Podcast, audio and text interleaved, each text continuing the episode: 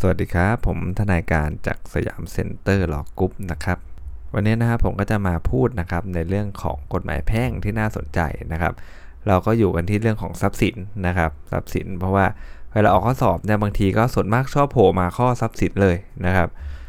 เรามาดูเรื่องส่วนควบกันก่อนนะฮะ ส่วนควบเนี่ยนะฮะหลักๆของมันก็คือส่วนซึ่งโดยสภาพแห่งทรัพย์ หรือจารีตประเพณีแห่งท้องถิ่นครับย่อมเป็นสาระสำคัญในความเป็นอยู่ของทรัพย์นั้นไม่อาจแบ่งแยกจากกันได้ โดยทำลายทำให้บุบสลายทำให้ทรัพย์นั้นเปลี่ยนรูปทรงหรือสภาพไปนะครับคราวเนี้ยเวลาเขาสอบเขาออกนะเขาจะออกให้เราวินิจฉัยว่าไอ้สิ่งเหล่านี้นะฮะมันเป็นส่วนควบหรือเปล่านะเพราะถ้ามันเป็นส่วนควบมันก็ต้องเป็นเออมันก็ต้องเป็นเออกรรมสิทธิ์ของเจ้าของทรัพย์นั้นถูกไหมฮะ คราวนี้ครัวนะครัวเนี่ยมันเป็นส่วนควบไหมนะเขาบอกว่าครัวเนี่ยเป็นส่วนควบของครัวเรือนนะฮะถ้าซื้อบ้านกันนะฮะครัวมันต้องไปด้วยนะและแอร์ล่ะครับแอร์เดี๋ยวนี้มันก็สำคัญถูกไหมฮะติดอยู่กับเกือบทุกบ้านเลยนะแอร์ไม่เป็นส่วนควบนะนะครับแอร์ไม่เป็นส่วนควบของโรงเรือนนะครับมันออกได้บางบ้านก็ไม่ต้องมีแอร์นะฮะส่วนที่ดินเนี่ยเป็นส่วนควบนะครับ ดินนะฮะดิน เวลาเอาดินมาถมเนี่ยนะครับ ก็เป็นที่น่าเขาเรียกว่าอะไรเสียใจสำหรับ บางท่านเนอนะฮะก็เอาดินมาถมที่นะครับมันไม่ถูกนะโดยเฉพาะถ้าที่ใหญ่ๆอย่างนี้นะดินเอาดินมาถมที่ถมเสร็จแล้วร้อยปุ๊บที่ดินตรงนั้นมันจะเป็นส่วนควบไปด้วยเลยนะครับนะเป็นของเจ้าของที่ดินนั้นอะตามมาตรา144โดยเลยนะฮะแล้วก็แม้ว่าต่อมาสัญญาเช่าเลิกกันก็เอาดินกลับไปไม่ได้แล้วนะครับนะถามว่าเขาหลายคนว่าเอาดินกลับไปทำไมนะครับ ราคามันไม่ได้แพงอะไรแพงนะครับ ถ้าเกิดจ้างมาถมที่อะไรเงี้ยนะฮะ กรณีที่มีการซื้อขายที่ดินนะครับโดยไม่ได้ระบุให้ชัดแจ้งว่ารวมถึงสิ่งปลูกสร้างไหมนะครับนะไม่ได้บอกให้ชัดนะขายแต่ที่ดินอะมันมีบ้านอยู่ แต่ไม่ชัดอะนะไม่ได้พูดถึงบ้านเลยนะครับไอ้แบบเนี้ยฮะกรรมสิทธิ์ของบ้านเนี่ยนะครับมันก็ไปทางผู้ซื้อด้วยแหละนะครับตามหลักส่วนควบนะฮะแต่ถ้าเกิดตกลงกันชัดแจ้งเลยนะครับ ว่าเออมันไม่รวมถึงสิ่งปลูกสร้างนะนะครับไอ้สิ่งปลูกสร้างนี่ก็ยังเป็นของผู้ขายอยู่ดีนะครับ เจ้าของที่ดินครับตกลงนะฮะ ยกเฉพาะตัวบ้านให้โจทย์ครับคราวนี้ไม่ได้ทำเป็นหนังสือนะครับไม่ได้ทำเป็นหนังสือจดทะเบียนการให้ โดยเสน่หามันย่อมไม่สมบูรณ์ตาม 525 นะเมื่อต่อมาครับเจ้าของที่ดินเนี่ยนะครับจดทะเบียนนะฮะยกที่ดินดังกล่าวให้โจทย์เนี่ยบ้านก็ย่อมตกเป็น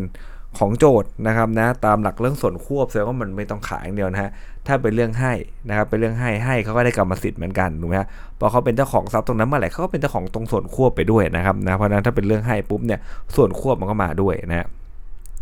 เจ้าของทรัพย์ย่อมมีกรรมสิทธิ์ในส่วนควบของทรัพย์นั้นนะเป็นไปโดยผลของกฎหมายนะฮะแม้เป็นอสังหาริมทรัพย์เนี่ยก็ไม่ต้องจดทะเบียน ต่อพนักงานเจ้าหน้าที่อีกนะครับ เช่น เช่าที่ดินของผู้อื่นเนี่ยนะครับปลูกตึก โดยตกลงกันว่าจะให้เป็นสิทธิ์ของเจ้าของที่ดินนะฮะจะทันทีหรือภายหน้าก็ตามนะครับเมื่อถึงกำหนดนั้นๆ แล้วตึกมันก็ย่อมเป็นกรรมสิทธิ์แก่เจ้าของที่ดินนะโดยไม่ต้องมีการจดทะเบียนกันอีกนะครับนะเพราะว่าอะไรครับเพราะว่าเรื่องนี้นะถ้าเกิดสมมุติว่าปลูกเช่าปุ๊บใช่ไหมฮะ นะครับแล้วก็ตกลงว่าเดี๋ยวให้ตึกเป็นเจ้าสิทธิ์แก่เจ้าของที่ดินนะนะครับเมื่อถึงกำหนดนั้นแล้วก็ไม่ต้องไปจดทะเบียนเลย มันจะเป็นกรรมสิทธิ์แก่เจ้าของที่ดินทันทีนะบางทีมันอาจจะเป็นที่ที่แบบในทำเลดีมาก ๆเลยอะไรเงี้ยนะฮะแล้วก็สร้างตึกสร้างอะไรให้เลยนะครับ สายไฟครับไม่ใช่ส่วน ซึ่งโดยสภาพแห่งทรัพย์จารีประเพณีแห่งท้องถิ่นเนี่ยเป็นสาระสำคัญแห่งความเป็นอยู่ของอาคารโรงงาน อันเป็นสิ่งปลูกสร้าง บนที่ดินนะครับนะไม่อาจแยกจากกันได้ นอกจากทำลายทำให้ปุสลายทำให้สัตว์น้ำเปลี่ยนรูปทรงหรือสภาพไปสายไฟ มันก็เลยไม่เป็นส่วนควบนะของโรงงานนะแล้วก็ไม่ใช่ของที่ใช้อยู่ประจำด้วยมันไม่เป็นอุปกรณ์ด้วยนะครับต้นมะม่วงครับเป็นไม้ยืนต้นนะเพราะปกติเนี่ยจะมีอายุยืนกว่า 3 ปีนะครับนะต้องดูประเภทไม้นะนะครับถ้าเป็นเรื่องของส่วนควบเนี่ยถ้าเป็นเรื่องของต้นไม้เนี่ยเราดูประเภทไม้เป็นสำคัญเลยนะว่า มันเป็นไม้ที่มันเป็นไม้ยืนต้นหรือเปล่าเนาะนะครับ นะดูที่ประเภทไม้มันก็จะเป็นส่วนควบนะไม้ยืนต้นเนี่ยนะเราต้องดูเลยนะครับว่ามันเป็นไม้ยืนต้นมันต้องปลูกแบบปกติธรรมดานะปลูกแบบคนทั่วไปปลูกคือไม่ได้ปลูกเอาไปขายนะฮะแต่ถ้าเกิดปลูกในเจตนาปลูกเนี่ยนะครับไว้เพียงชั่วคราวในลักษณะของเหมือนทำธุรกิจนะนะเช่น มาปลูกต้นสนในที่ดินของผู้อื่นต้นสักอะไรก็ว่าไปนะตกลงกันตั้งแต่แรกแล้วเออเราปลูกเพราะอะไรเดี๋ยวถ้ามันโตเราก็จะขายมันนะนะครับมันก็เหมือนเป็นสินค้าอย่างหนึ่งอะเนาะขายก็เงินมาแบ่งกันแบบนั้นมันไม่เป็นส่วนควบนะฮะ ต้นต้นอ้อยนะฮะเป็นไม้ล้มลุกไม่เป็นสนควบฮะต้นภูเป็นไม้ยืนต้นนะครับหลังแนวข้อสอบก็ค่อนข้างจะบอกแล้วแหละครับว่าไอ้คาว่าไม้ยืนเออเขาก็จะบอกมานะหรือว่าถ้าเป็นประเภทไม้เนี่ยเราก็จะเห็นภาพเลย อย่างต้นมะม่วงเนี่ยนะทุกคนก็จะเห็นภาพนะหลังๆ ผมไม่ค่อยเห็นแล้วต้นอะไรแปลกๆนะนะครับนะบางทีคนแบบเขาบางคนเขานึกภาพไม่ออกจริงนะนะครับต้องบอกสมมติบอกต้นเทียมอย่างเงี้ยรู้ไหมฮะบางคนบางคนผมว่าไม่รู้นะ ว่ามันหน้าตาเป็นยังไงนะเขาก็จะบอกมาเลยนะครับ ว่ามันเป็นไม้ยืนต้นหรือไม้อะไรนะครับ ผู้มีสิทธิ์นะครับในที่ดินของผู้อื่นในใช้สิทธินั้นปลูกสร้างได้นะครับ ตามมาตรา146นะสิ่งปลูกสร้างนั้นย่อมไม่เป็นส่วนควบก็คือเขาให้ปลูกนั่นแหละ อย่างเช่น ขอเช่าที่ดินนะเพื่อปลูกสร้างบ้านนะโดยเจ้าของที่ดินเขายินยอมนะครับอย่างเงี้ยสิ่งปลูกสร้างมันไม่เป็นส่วนควบของที่ดินนะถ้าออกข้อสอบเราก็ดูแฮชแท็กคำว่าอะไรฮะ เจ้าของที่ดินเขายินยอมนะครับเพราะเจ้าของที่ดินยินยอมปุ๊บสิ่งปลูกสร้างมันก็ไม่ตกเป็นส่วนควบนะแต่หากผู้เช่าที่ดินนะปลูกสิ่งก่อสร้างใดๆครับโดยเจ้าของที่ดินเขาไม่รู้ไม่เห็นด้วยนะฮะสิ่งปลูกสร้างนั้นเนี่ยมันก็ตกเป็นส่วนควบนะตามมาตรา 144 นะครับเราก็ต้องดูนะครับว่าเจ้าของออผู้เช่าที่ดินเนี่ยเขาปลูกสร้างนะครับโดยเจ้าของที่ดินเนี่ยเขารู้เห็นด้วยหรือเปล่านะ